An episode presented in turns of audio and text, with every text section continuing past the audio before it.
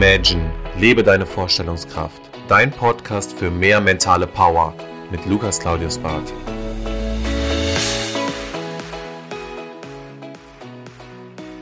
Herzlich willkommen zurück zu deinem Podcast. Schön, dass du wieder einschaltest. Ich hoffe, es geht dir gut.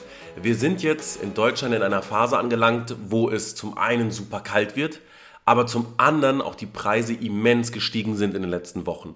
Das heißt, unser Lieblingsjoghurt kostet nicht mal 1,19 Euro, der kostet plötzlich 1,99 Euro und wenn wir zum Tanken fahren, ja, dann ist es auch nicht so, dass wir das Gefühl haben, wir machen jetzt das gerade das Schnäppchen unseres Lebens.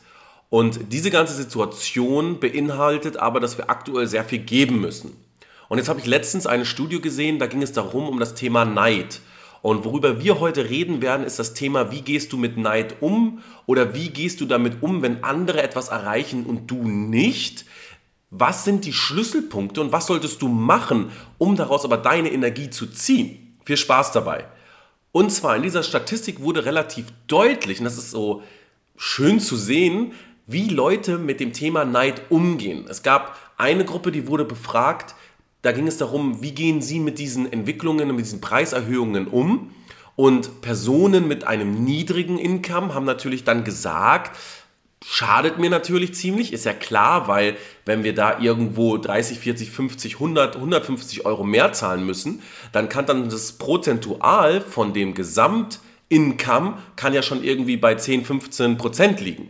Bei jemandem, der da mehr verdient, der sagt natürlich, okay, so Veränderungen, die schaden mir jetzt nicht so viel. Was komisch war, dass 50 Prozent der Personen direkt gesagt haben, ja, die reichen Leute müssen mehr abgeben, weil die stört das ja nicht so. Und ich finde es immer persönlich sehr, sehr schwierig zu sagen, jemand anderes muss etwas geben, weil du hast ja nicht automatisch mehr dadurch. Also es ist ja nicht so, dass wir 10 Euro haben und diese 10 Euro müssen wir jetzt auf 10 Personen aufteilen, sondern es ist ja irgendwo schon so, dass jeder in der Lage sein könnte, mehr zu verdienen.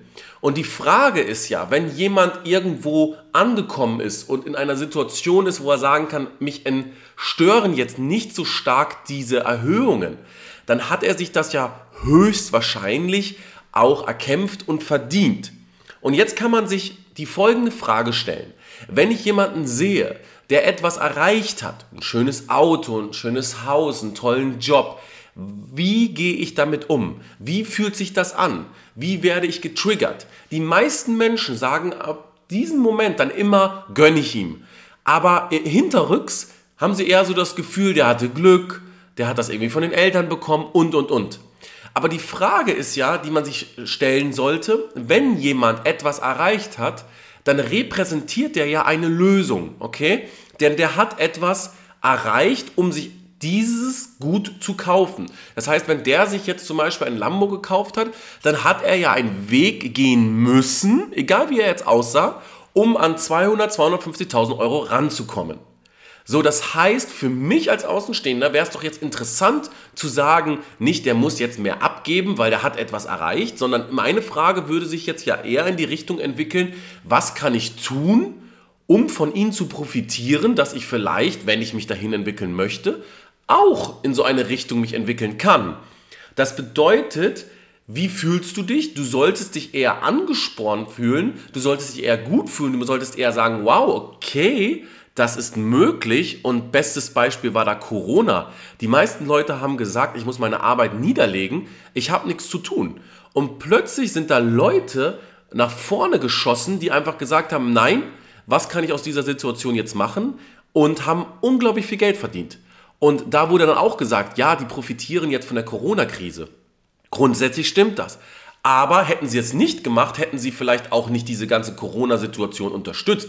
Mit Masken, mit irgendwelchen Tests und, und, und. Natürlich haben sie daran profitiert, aber sie haben sich auch die Frage gestellt, was kann ich daran ändern?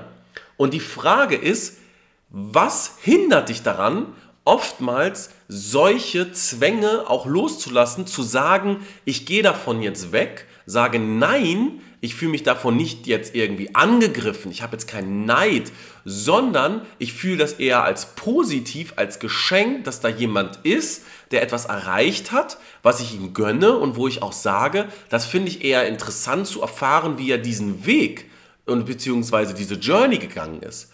Und du solltest dich mal fragen, wenn du etwas siehst, und wir sehen es ja heutzutage bei Social Media, Facebook, alles Mögliche, super oft, dir wird immer diese traumhafte Welt gezeigt. Was bewirkt das in dir? Wenn du ständig einen Urlaub siehst, sagst du dann eher selbst für dich, oh, wie schaffe ich es jetzt dieses Jahr zwei oder drei Urlaube zu haben? Oder sagst du dann, ah, der Punkt, Punkt, Punkt ist jetzt schon wieder im Urlaub und ich muss hier arbeiten.